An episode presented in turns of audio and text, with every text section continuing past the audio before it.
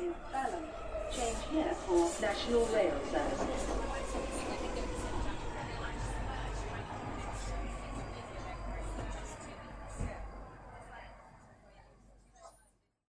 Bine ai revenit în stația Londra. Eu sunt Manuel Cheța de la manuelcheța.com și tu asculti podcastul Un român în Londra.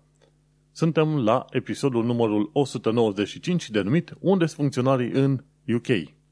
Acest episod a fost înregistrat în data de 11 a 1 2022, undeva într-o zi de marți, ca de fiecare dată cum înregistrez eu episoadele astea. În acest episod 195 vreau să vorbesc despre predicții pentru 2022, despre titlul pe care l-am ales cu bună știință și, bineînțeles, despre whataboutism versus uh, dreptul de a critica lucrurile negative dintr-o țară în care te-ai mutat, tu ca român. Înainte de orice, vreau să fac un mic anunț. Podcastul de față este partea Think Digital Podcast Network.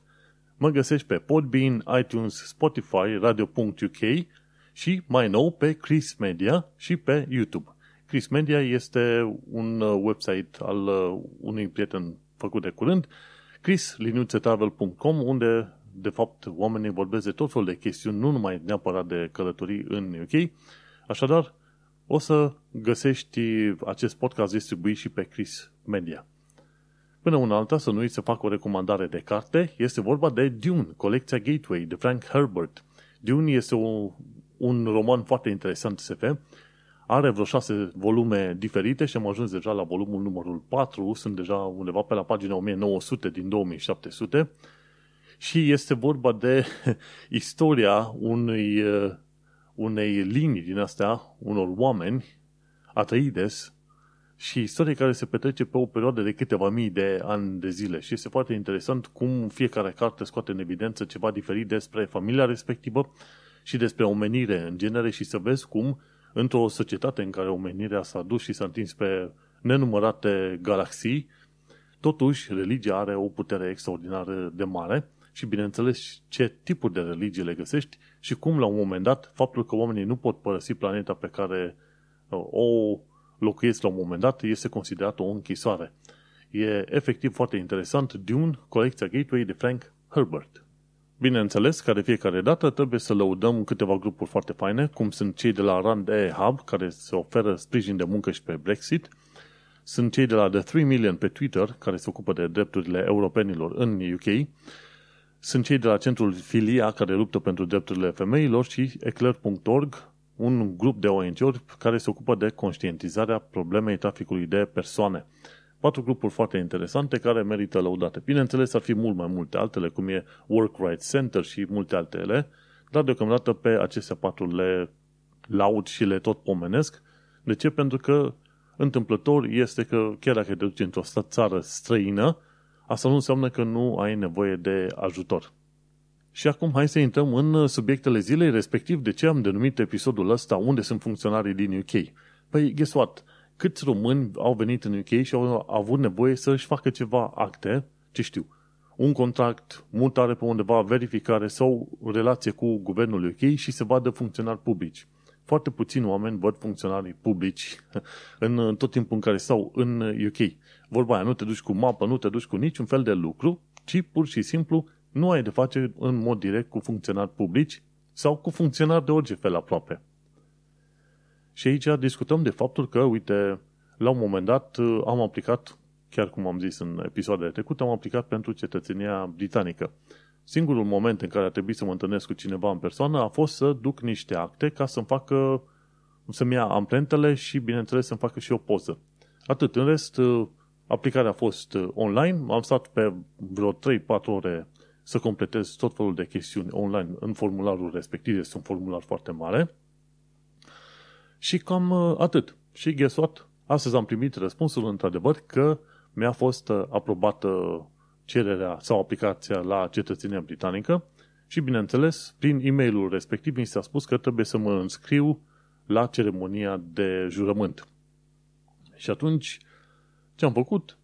Cu numele și cu codul de referințe de la Home Office, bineînțeles, m-am înscris la Tower Hamlets, unde stau eu, pentru că, uite, și în momentul de față, în uh, zona în care stăm, reușim să ne uităm direct la Canary Wharf. suntem efectiv la 2-3 minute de Canary Wharf și aici mă uit direct la zgârienorii din Canary Wharf. Și fiind în Canary Wharf, normal, este vorba de Tower Hamlets. Și atunci mă voi prezenta la Tower Hamlets în câteva săptămâni ca să depun jurământul și, într-adevăr, să-mi primesc certificatul de naturalizare. Și după aia va mai dura câteva luni de zile până când primesc, să zicem, pașaportul britanic. Nici atunci nu mă voi întâlni în persoană cu cineva când e vorba să iau pașaportul britanic. Într-adevăr, în ceea ce privește jurământul, în mod normal se poate face și un fel de ședință în asta virtuală și la fel nu te întâlnești cu un funcționar public în persoană. Bineînțeles, eu am ales să mă întâlnesc cu un funcționar public ca să văd și eu până la urmă unde este primăria de la Tower Hamlets în Londra, pentru că sunt uh, curios. Altfel puteam să stau acasă și să-mi fac uh, o ședință din asta, o ceremonie virtuală, foarte bine, și atunci nu era nicio problemă, nici atunci nu mă întâlneam cu funcționari publici. Foarte rar te întâlnești în UK cu funcționari publici, pentru că o mulțime de lucruri se fac prin uh, telefon sau prin e-mail. Nu trebuie să umbli acte de colo-colo. Discutam la un moment dat cu Vlad Bănică, care e în uh, Germania și spunea că acolo e foarte, ai foarte mare nevoie de acte. Și la angajare, și la bănci, și la ce vrei tu pe acolo, ei sunt încă cumva nebuniți de acte și să te întâlnești în persoană cu tot felul de funcționari. În UK nu e așa, treaba este mai relaxată și mă bucură pentru că în loc să te duci să faci o tonă de drumuri, să pierzi chiar zile pe drum, bineînțeles ai trimis un e-mail, s-a rezolvat treaba și ai mers pe mai departe. Și la fel e cu o mulțime de servicii. Tocmai de aceea, din punct de vedere al autorităților sau în relația cu autoritățile, este foarte bine și foarte rapid să reușești să rezolvi treburile prin e-mail și prin uh, telefon. Așa că unde sunt funcționarii din UK, sunt în continuare în birourile lor, dar nu, mai, nu se mai pierde foarte mult timp cu legătura directă, ci pur și simplu face legătura prin formulare online, e mail sau eventual telefon. Și este un lucru foarte bun și, bineînțeles, dacă România ar vrea să învețe la un moment dat despre ceea ce înseamnă aparat de stat, de ce nu? Uită-te la UK ca un prim pas. Nu înseamnă că UK e cel mai bun, dar este un pas și este un nivel mult mai bun decât ceea ce avem în România. Bineînțeles, știrea importantă era că mi-a fost aprobată cererea de cetățenie, aplicația, aplicarea la cetățenia britanică, nu faptul că, până la urmă, nu dai de funcționare în UK. Cred că cei mai mulți oameni care locuiesc în UK știu foarte bine treaba asta, că, într-adevăr, nu dai de funcționari publici, abia, abia vezi funcționari publici prin UK. Uh, Dar, într-adevăr, mă bucură, uite, vorba aia, șase ani de zile petrecuți pe aici, învățați, mi-au sâns o mulțime de documente, și, bineînțeles, am și fizic tot ce am trimis la home office, în așa fel încât să mă asigur că până la urmă am totul pregătit. Vorba aia, la un moment dat discutasem cu un amic și spuneam, măi, dacă ajung să stau mai mult de 2-3 ani de zile în UK, atunci voi sta până cel puțin iau cetățenia și după. Pentru că, vorba aia, investești un număr de ani într-o țară, într-un loc, de ce nu? Hai să stai și mai mult, să te duci pe mai departe, în așa fel încât să-ți oficializezi relația, cine știe, viața și cursul vieții și așa pe mai departe. Așa că mai vedem și mai discutăm, vedem cum este, să zicem, la ceremonia respectivă, o să zic în podcast, și bineînțeles cum este până la urmă să primești ce, uh, acel pașaport uh, britanic și până la urmă o să te poți bucura sau o să mă pot bucura de două cetățenii. Este un lucru la care nu m-aș fi așteptat acum șase ani de zile, este un lucru la care nu m-aș fi gândit ever, ca să zic așa, și sincer fiind, în 2015, la început de an, chiar nu mă gândeam că am să plec din țară. Așa că uneori apar niște mișcări din astea de care nici nu te gândești la un moment dat. Inclusiv cu schimbarea jobului la mine. La un moment dat mă contactase o firmă destul de mare, am vorbit cu firma respectivă și am zis în timp ce vorbesc cu firma aia ca să mă angajez aici, în ideea că am vorbit cu alte firme pe parcurs și până la urmă m-am înscris la o firmă destul de interesantă, un startup în care o să încep munca undeva prin februarie. Și întâmplător, bineînțeles, am ajuns de... Am lucrat la firma curentă la care sunt încă acum până la finalul lunii, lunii șase ani de zile, cel puțin în lumea de IT, ca programator web, ca programator de orice, să stai 6 ani de zile la orice firmă în UK înseamnă foarte mult. De obicei, oamenii stau maxim 2-3 ani de zile, dacă stau. și după aia se mută repede dintr-o parte în alta. Adevărul e că dacă vrei să evoluezi în poziții, în UK cel puțin, dar nu numai în UK, în UK, Canada, SUA, în țările astea, în principiu ce se face? Stai 1-2 ani de zile la o firmă, după aia te muți la o altă firmă. Mutându-te la altă firmă, tu schimbi contextul și cu ocazia asta te înveți să înveți mai multe chestii, mai interesante și mai, ți se mărește și salariul și crești și în grad. Și într-o perioadă de 6 ani de zile sunt situații în care oamenii schimbă joburile de 3 ori, de 4 ori, dar îți schimbă și pozițiile și și cresc în grad foarte mult. Și aia trebuie înțeles, ideea aia de lo- loialitate, să stai foarte mult la o firmă în UK, nu prea funcționează. În principiu, dacă vrei să evoluezi în UK, atunci trebuie să schimbi joburile odată cam la 2 ani de zile, să fugi repede dintr-o parte în alta, ca să crești și pe un salariu mai mare, să-ți fie și ție puțin uh, mai bine. De aia și la interviuri, când aflau că am șase ani de zile la vechea firmă, se mirau, zice, măi, e incredibil. ce ai făcut acolo de stat șase ani de zile? Și bineînțeles explicam ce am făcut. Bine, chiar dacă am stat șase ani de zile la o firmă, nu înseamnă că am rămas pe aceeași poziție. Punești pe o poziție de junior, ajungi la senior și la un moment dat nimerești un plafon și zici, mă, nu mai am unde crește, atunci plec. Așa s-a întâmplat și cu situația mea. Și uite-te că, într-adevăr, dacă vrei să evoluezi, un sfat foarte bun, schimbă joburile des și în felul ăsta o să reușești să schimbi joburile și, să, și crești și în salariu și în uh, poziții și nu se uită lumea urât la tine dacă la 2 ani de zile ai schimbat pozițiile dintr-o parte în alta.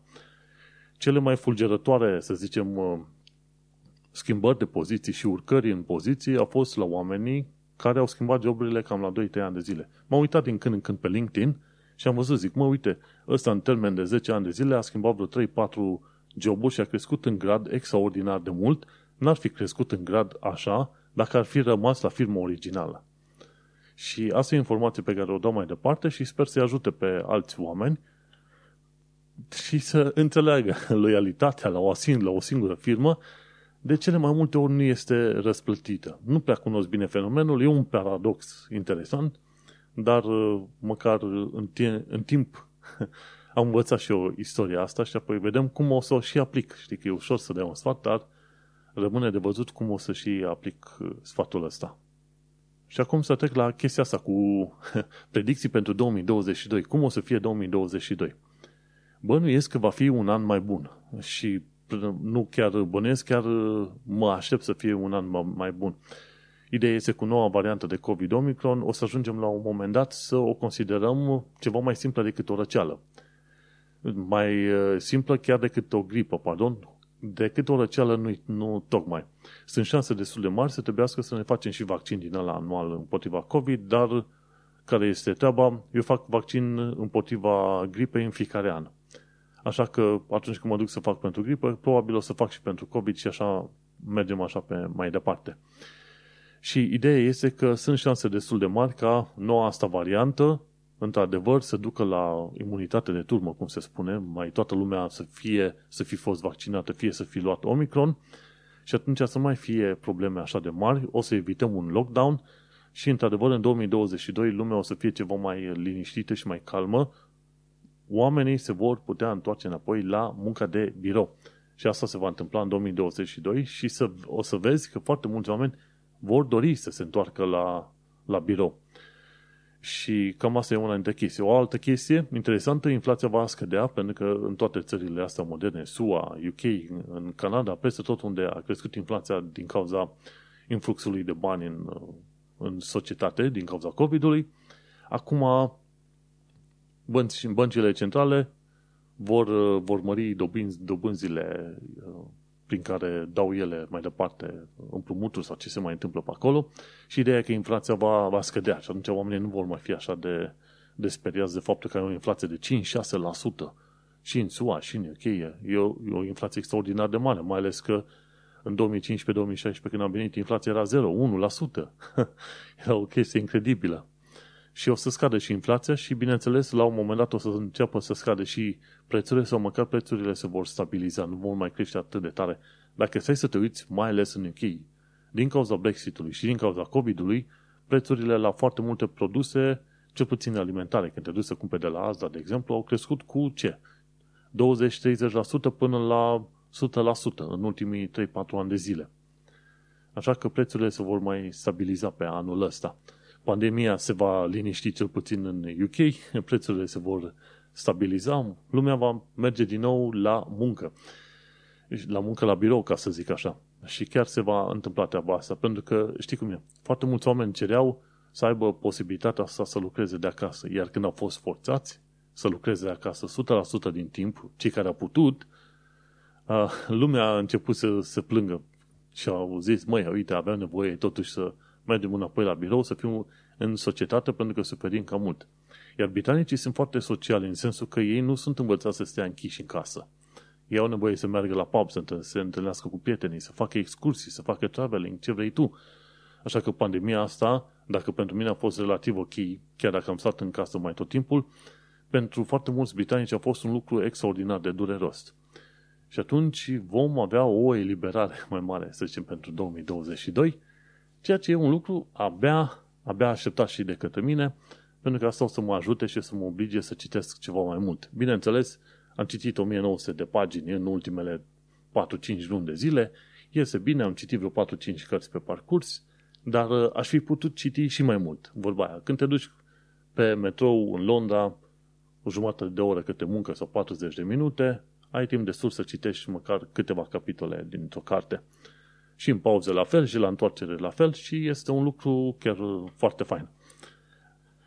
Și așa că, uite, cam asta a fost, sunt uh, predicțiile, ca să zic așa, și guess what? Una dintre alte predicții este că anul ăsta o să scăpăm de Boris ca prim-ministru în UK și dacă mi se păreuse la un moment dat că Theresa May este puțin uh, punch above her weight, cum ar veni, uh, mi-am dat seama că până la urmă Theresa May a fost mult mai normală la cap decât uh, tot ce există cu numele de Boris Johnson în, uh, în guvernul britanic.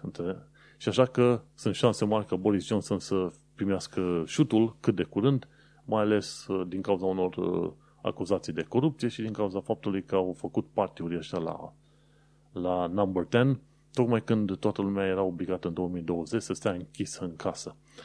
Așa că, o altă predicție pentru 2022, Boris primește șutul. Hei, și uitați și eu de butonul meu preferat. I call bullshit. You are such a liar. Is that bullshit I smell? Exact când uh, discutăm de Boris Johnson, Johnson trebuie să apăsăm butonul ăsta. De, de fiecare dată când pronunțăm Boris Johnson, trebuie să apăsăm pe butonul ăsta, pentru că Boris Johnson este exact cum s-a spus, pentru că Boris Johnson Exact. și hai să mergem pe mai departe să discutăm, de, de exemplu, e despre whataboutism versus dreptul de a critica, știi? Discutam la un moment dat cu cineva despre faptul că sunt lucruri faine în UK, dar sunt și lucruri uh, nașpa. Și atunci este bine și corect să poți discuta și despre lucrurile bune și despre lucrurile rele. Chiar dacă noi discutăm uh, din perspectiva unor oameni care venim din România, totuși până la urmă înțelegem ce înseamnă să fie o țară curată, o stradă curată sau, bineînțeles, respectarea legii și regulilor și așa mai departe. Și așa că chiar dacă venim dintr-o țară în care, să zicem, din anumite puncte de vedere, România e în urma UK-ului cu sute de ani de zile, Totuși, putem să vedem și lucrurile care pot fi îmbunătățite în UK. Uh, și la un moment dat mi s-a spus, măi, dar tu vii cu whataboutism. Nu. Whataboutism este momentul în care, de exemplu, tu scoți în evidență relele din UK ca să tu, tu arăți relele din UK ca să scoți în evidență faptul că România este mai bună decât UK-ul la nu, nu mai știu ce chestiuni. Sau poate chiar că România este mai bună din UK pentru că și în UK se întâmplă, să uite ce nașpa chestiuni se întâmplă în UK. Ala e whataboutism. Eu vorbesc despre altceva. Nu să laud România, având cunoștințele legate de viața din România și cu tot felul de chestiuni prin care am trecut noi și din anii 80, 90, 2000 încolo, bineînțeles, tu venind din UK, care se presupune foarte bine că este o țară democratică, vii și ai dreptul și de a critica anumite lucruri. Deci uh, nici britanicii, nici nimeni alții nu pot veni la tine să spună, băi, tu vii dintr-o țară fostă comunistă, nu ai dreptul să critici chestii de nașpa de aici. Ei bine, ai dreptul să critici pentru că asta înseamnă o țară democratică, asta înseamnă privilegiul de a locui și de, mai devreme sau mai târziu, de a fi britanic în UK, ai dreptul de a critica, bineînțeles, lucrurile negative. Nu te pui să critici UK-ul pentru că are o cultură puternică și se zice, e nașpa. Nu. Cultura UK-ului nu este nașpa, ok? Dar critici anumite chestiuni negative, gen, uite, în Londra se întâmplă puțin mai multe înjunghiere decât ai fi așteptat. Și unul dintre semnele că viața revine la normal în Londra este faptul că încep să apară tot mai multe înjunghieri pe bandă rulantă. Și atunci știi, ok, următorul nivel one step up este să reînceapă atacurile teroriste. Și așa o să-ți dai seama că lumea și viața cumva în Londra a revenit la normal. Și asta este dreptul de a critica lucrurile. Ok, sunt anumite lucruri negative care se întâmplă și nu ne convin. Și atunci, tocmai de aceea, într-un discurs liber și frumos și sănătos, este bine să poți indica și bunele și relele, fără să fie acuzat la un moment dat că cumva vrei să scoți în evidență mm, paiul din uh, ochii UK-ului ca să ascunzi cumva bârna din uh, ochiul României, nu? Și nu este vorba despre asta. Când te muți într-un anumit loc, în primul an este o euforie generală în care, wow, ce mișto e, totuși e diferit. În al doilea an este o mică ajustare. Din al treilea an încep să vezi tot mai multe lucruri. Și de bune și de rele. Și după al treilea, al patru an încolo încep să observi tot fel de lucruri pentru că deja te ai te obișnuit cu noul mediu, cumva devii partea mediului și îți ies în evidență și lucruri bune și lucruri rele. Și atunci poți să le discuți în mod obiectiv. Băi, am stat X ani de zile și uite, am observat chestia asta care nu-mi convine în UK. Cum este, de exemplu, și Escu de la Escu Show. El a făcut un filmuleț de curând și a spus ce nu-i place în UK. O serie de lucruri care nu i-au plăcut lui. După ce a făcut un alt filmuleț în care a prezentat ce îi place în UK. Și așa este normal să fii transparent, deschis și să explici oamenilor și bunele și relele dintr-o țară, nu să ții informația pentru tine și să taci din gură și pentru că tu vii dintr-o țară vai de capul ei și să fii bucuros că totuși ai ajuns cumva să lucrezi sau să trăiești într-o țară ca UK-ul. Nu. Criticile sunt normale și binevenite în toate situațiile. Și, cum zicea și Escu, la un moment dat, una dintre critici era faptul că casele sunt foarte vechi și destul de mici ca spațiu. Este adevărat. Una, o altă critică era că în cartierele mai îndepărtate sau poate chiar în uh, sate sau în orașe mai mici vezi foarte multe gropi și vezi foarte multe petece pe stradă. Este și asta destul de adevărat. Și mai sunt, uh, mai sunt o tonă de lucruri. Chiar acum vreau multe nu vin în cap, în afară de înjunghierile astea din uh, Londra, infracționalitatea asta nu este extraordinar de mare, dar e destul de mare.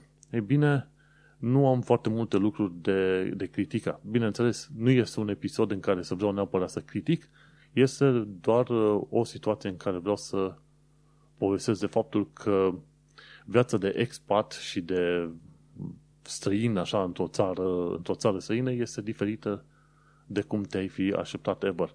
Și de cele mai multe ori trebuie să te duci să locuiești într-un loc pentru o perioadă, să te angajezi în locul respectiv, ca să începi să înțelegi cât mai mult din, uh, din cultura locului și din viața locului.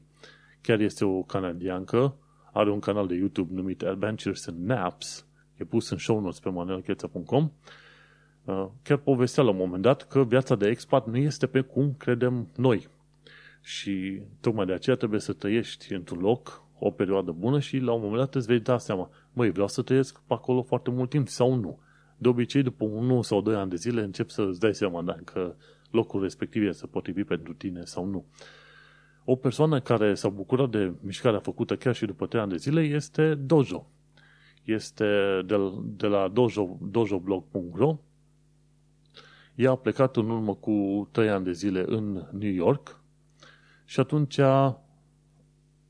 cu soțul și cu, cu soțul și cu copilul și locuiesc în zona aia New York, New Jersey, ceva de genul ăsta. Și sunt foarte mulțumiți să vadă că este o lume modernă, oameni faini și au cumpărat o casă acolo, trăiesc uh, chiar foarte bine. Într-adevăr, uh, când lucrezi în IT, ai o altă viață, o altă situație și aproape că în uh, în orice parte a globului te duce, ca lucrător în IT, într-adevăr ai o viață mai ok. Dar uite, avem exemple de oameni care s-au bucurat în străinătate și nu se gândesc să se reîntoarcă în România decât în vizită, cum este Dojo. Și uite așa că este bine să poți spune de tot fel de lucruri, și de bune și de rele, în așa fel încât oamenii care ascultă podcastul de față, măi, să-și facă o idee. Să nu se ducă acolo, știi cum e, starry-eyed și bushy-tailed, ca un câine de la fericit, he, o să găsesc covrigi, miere și lapte și după aia descoperă că realitatea e total diferită și că îi plouă și că Londra este mai tot timpul anului înnorată, ceea ce este adevărat. Și pe foarte mulți oameni de primă, mai ales în lunile de iarnă, noiembrie, decembrie, ianuarie, tot așa. Și o să vadă că parcă nu li se pare așa de simpatică treaba asta, odată ce s-au mutat în, în UK, nu? De, de aia. Așa că dacă vrei să critici tot felul de chestii care nu-ți convin în UK, critică-le, trebuie să te uiți foarte bine din ce punct de vedere le critici și cum, cum transmiți și tu mesajul pe mai departe. E în dreptul omului să fie bucuros sau supărat de locul în care este. Bineînțeles, este și de datoria oamenilor să caute să înțeleagă supărările alea, să vadă dacă sunt chestiuni pur subiective sau dacă sunt chestiuni într-adevăr obiective de care se pot uh, plânge. Bineînțeles, un discurs sănătos cuprinde și bune și rele. Ok? Cam asta vreau să transmit pe mai departe. Și cam asta este prima parte a podcastului. Bineînțeles, când te întâlnești cu prietenii, discută și fii sincer de, legat, cu, legat de experiența ta în UK. Uh, când te duci în țară, povestește-le și de bune și de rele, în așa fel încât toată lumea să-și facă o experiență sau o idee așa înainte de a pleca în străinătate ca să știe dacă e potrivită pentru lor situația, pentru ei situația respectivă sau nu. Și tocmai de aceea nu prea povestesc din viața mea personală pentru că lucrând în IT ca programator reușesc să-mi fac o viață bunicică, sunt învățat să citesc, sunt învățat să aleg locuri faine în care vreau să locuiesc și grupuri de oameni cu care să-mi petrec timpul, așa că eu foarte multe lucruri să mă plâng în mod personal nu le am. Dar uh, dacă aș povesti numai despre viața mea și care e, care e relativ roză, bineînțeles n-aș transmite o imagine corectă și completă legată de viața din închei. Tocmai de aceea vorbesc și despre ceea ce văd la alții, ceea ce au la alții și, bineînțeles, ceea ce te citesc și ce mai văd din, uh, din jur. Cam atât pentru prima parte a podcastului. Această primă parte va fi ascultată și difuzată pe radio.uk în rest, cine vrea să asculte podcastul în continuare, în toată lungimea sa, să nu intre să intre pe manuelcheța.com să caute episodul numărul 195, unde sunt funcționare din UK. Ne mai auzim!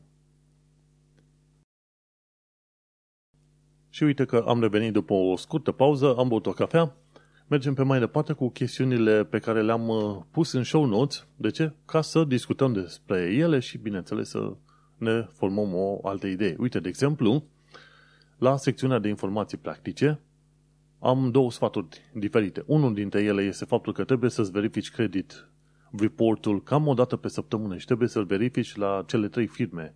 Experian, TransUnion și Equifax. Trebuie să verifici la toate trei măcar o dată pe săptămână, pentru că din când în când tot fel de firme, căi de curent electric, căi de telefonie, mai fac erori.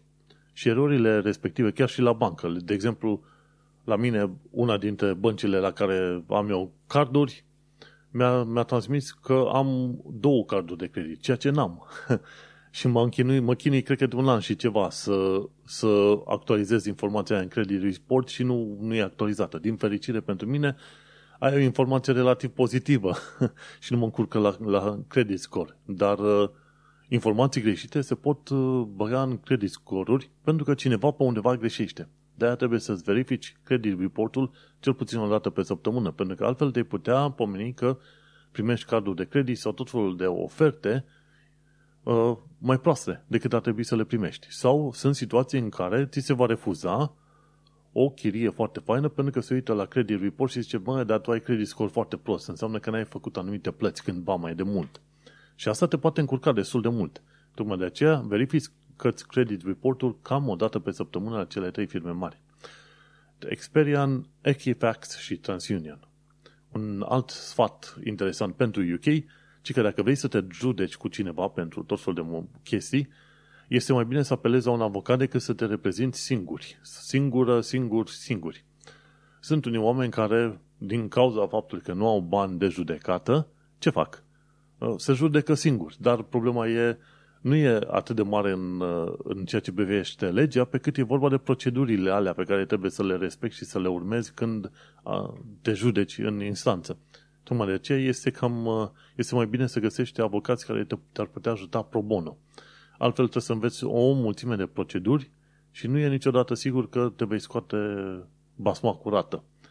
Și adevărul e că dacă vrei să te judeci în UK, dar la fel cum ar fi și în România, te costă enorm de mulți bani. Enorm de mulți bani să te judeci. Așa că sunt situații în care trebuie să te gândești în mod pragmatic. Ok, cheltui, ce știu, 20.000 de lire să mă judec și nu am, poate nu am șanse de câștig, ori rămân cu o pagubă de 1000 de lire și mă duc pe mai departe în viața asta. Câteodată trebuie să faci asemenea calcule practice pentru că s-ar putea să te ruinezi. Cum a fost și cazul unei uh, britanic la un moment dat, cred că am discutat de chestia asta, undeva în sat în nordul uh, Angliei, ce s-a întâmplat, uh, autoritățile au făcut niște lucrări la canalizare din zona casei, canalizarea respectivă i-a inundat subsolul omului și omul a petrecut ani întregi și a cheltuit vreo 30.000 de lire să arate prin uh, teste de experți, specialiști, ce vrei tu, că într-adevăr Consiliul Local trebuia să fie ăla care, care să-i repare subsolul pentru că canalizarea respectivă n-a fost făcută bine.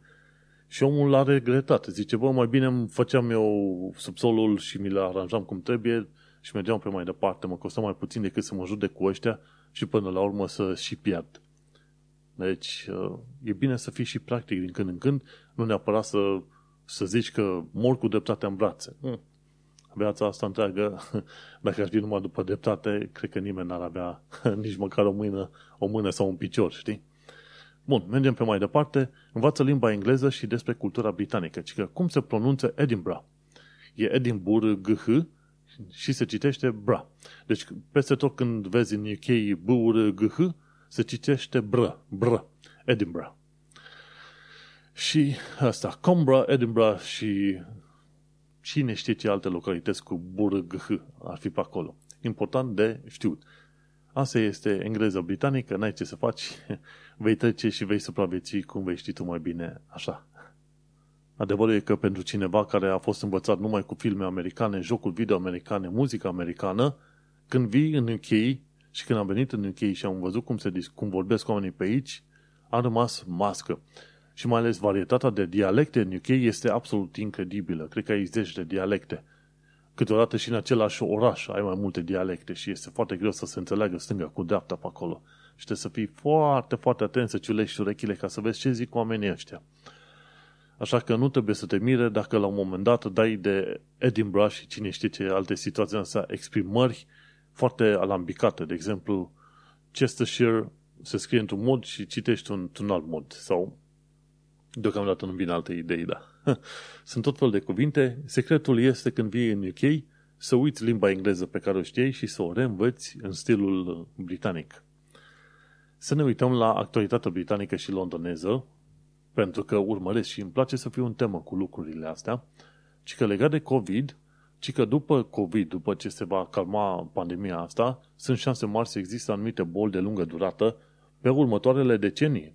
Ci că la fel a fost și în, în urma gripei spaniole. După gripa spaniolă au urmat uh, vreo două, trei boli, era un fel de encefalite la un moment dat, care a, au fost așa un spike foarte mare timp de vreo două decenii.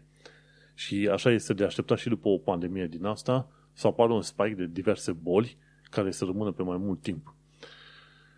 Și guess what? Ci că de curând UK-ul a trecut de numărul de 150.000 de morți din cauza COVID, cu COVID pe certificat direct. România are în perioada asta 60.000 de oameni morți la o populație de 4 ori mai mică. Și zic de 4 ori mai mică pentru că în România, în mod normal, acum ar mai trebui să fie cât? 15, 16, 17 milioane de oameni, nu mai sunt 20-23, pentru că vreo 4-5 milioane sunt plecați dincolo.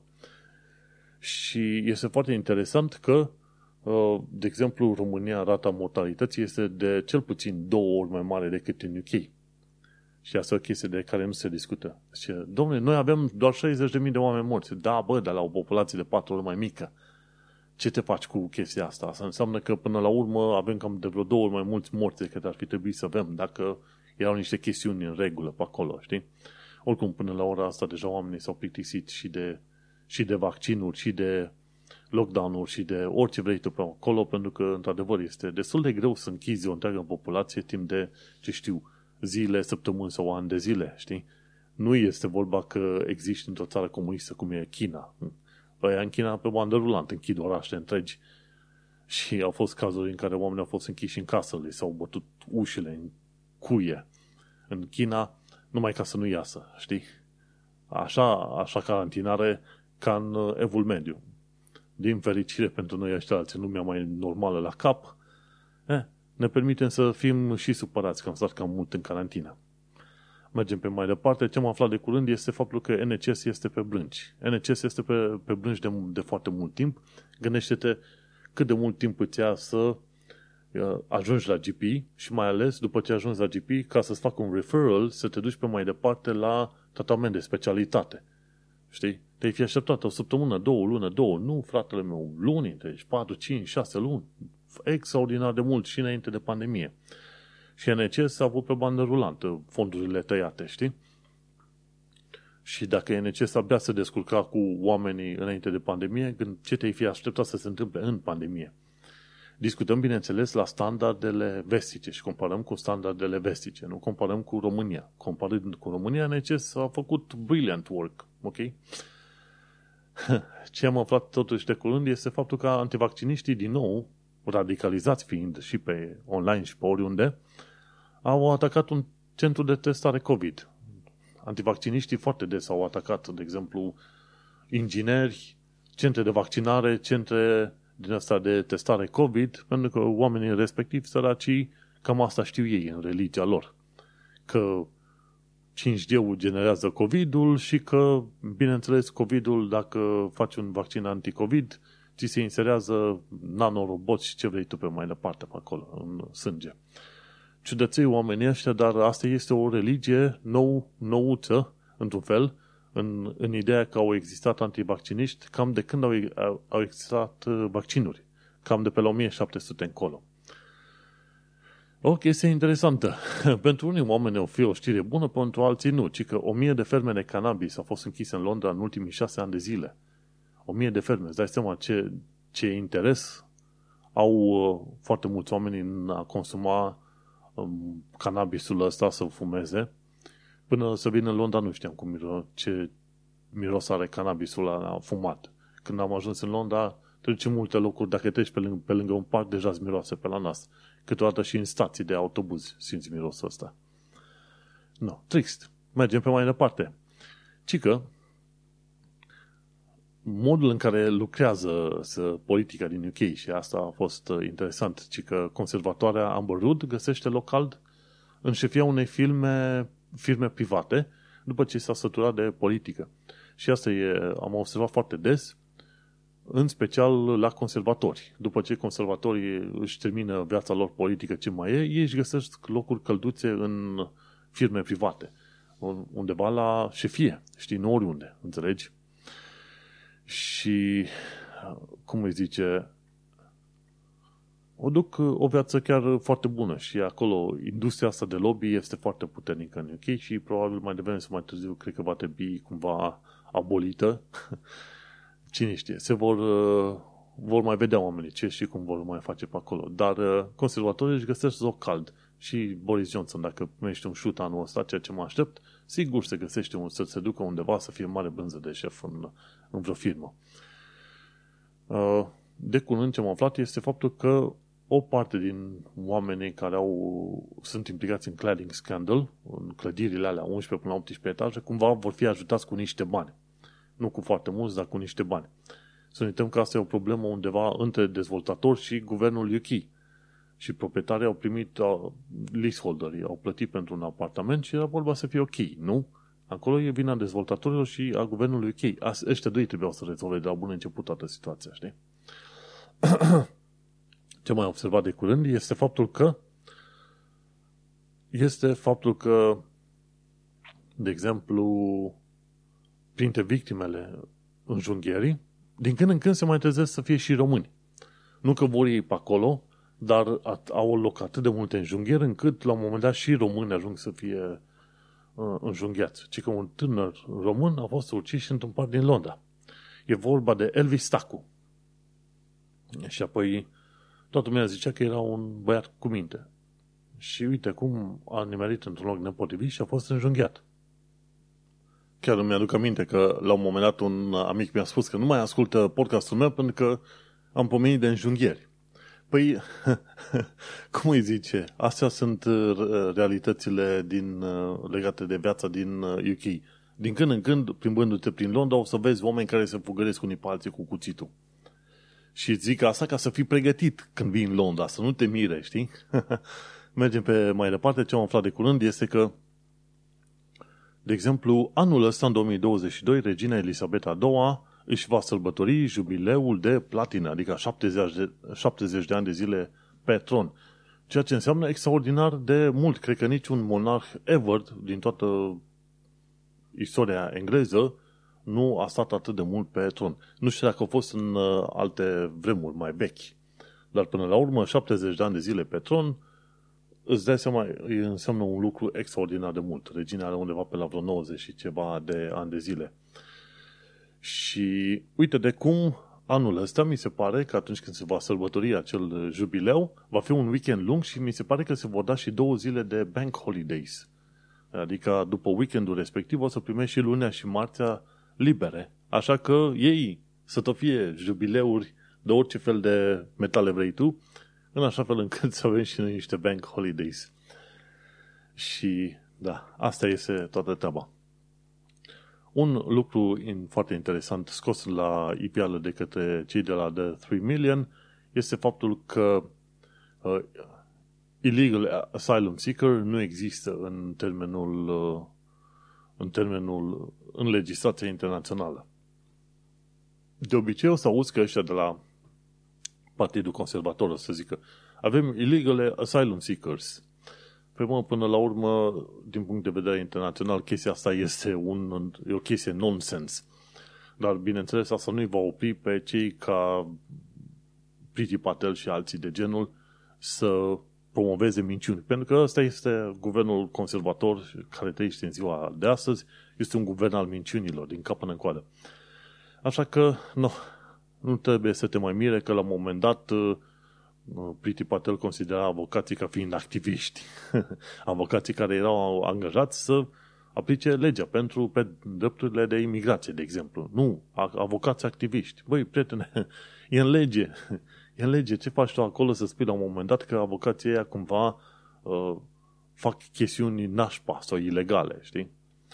Și uite cum uh, sunt șanse destul de mari ca cumva pendulul să se ducă foarte bine către stânga și oamenii să fie sătui de, de conservatori, după ce conservatorii și-au cam făcut de cap în ultimii 10 ani de zile în UK. Nu știu acum cum va fi situația și ce va, ce va fi pe viitor. Aș fi curios să văd și eu cum este un guvern, să zicem, laburist, dar tare spera să fie mai mult mai pe stânga și nu mai pe centru, nu prea pe stânga, pentru că ăștia conservatorii s-au dus pe dreapta, dar s-au dus mai mult pe partea de naționalistă. Naționalist xenofobă. Foarte bine. Naționalist xenofobă populistă. Și aia nu ajută foarte bine. Pendulul trebuie să revină, dar trebuie să rămână cumva mai mult pe partea de centru, în loc să se ducă foarte tare în partea de stânga, nu? Pentru că n-ai nevoie să te duci în extreme. Vorba aia, calea de mijloc ar trebui să fie calea cea mai normală. Centru-dreapta, centru-stânga, pe acolo. Numai că este un lucru pe care oamenii nu prea vor să-l apice și sincer nu prea înțeleg nici eu de ce. În fine, ideea este că sunt uh, șanse mari ca, bine, nu anul ăsta, dar poate în 1-2 ani de zile uh, conservatorii să piardă, să piardă guvernul uh, britanic pentru că au făcut foarte multe chestiuni după capul lor, fără să aibă respect pentru nimeni, nici măcar pentru proprii lor votanți. Ei, aici ne oprim noi cu știrile și actualitatea britanică și londoneză, important lucru de știut este că, uite, suntem într-un an nou, Am avut vreo două săptămâni de concediu, n-a fost mare lucru de zis în podcast, așa că am preferat să fac noul episod de podcast undeva pe 11 ianuarie, nu pe 4 ianuarie, cum mă gândeam inițial.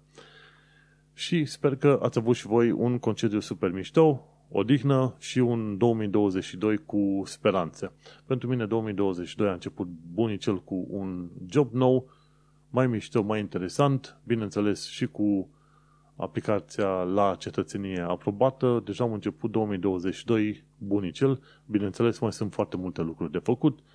Am și colaborarea mai nouă cu Chris Media, așa că uite-te că 2022, cel puțin pentru mine și pentru podcastul ăsta, sună bine.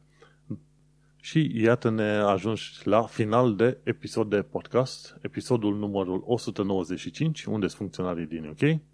Am vorbit despre lipsa funcționarilor sau vorba aia, nu te întâlnești cu funcționarul direct, despre predicții pentru 2022 și despre whataboutism versus dreptul de a critica. Eu sunt Manuel Cheța de la manuelcheța.com și tu ai ascultat podcastul Un român în Londra. Noi ne mai auzim, sănătate și aveți grijă de voi. Pa! The next station is Balham. Change here for National Rail.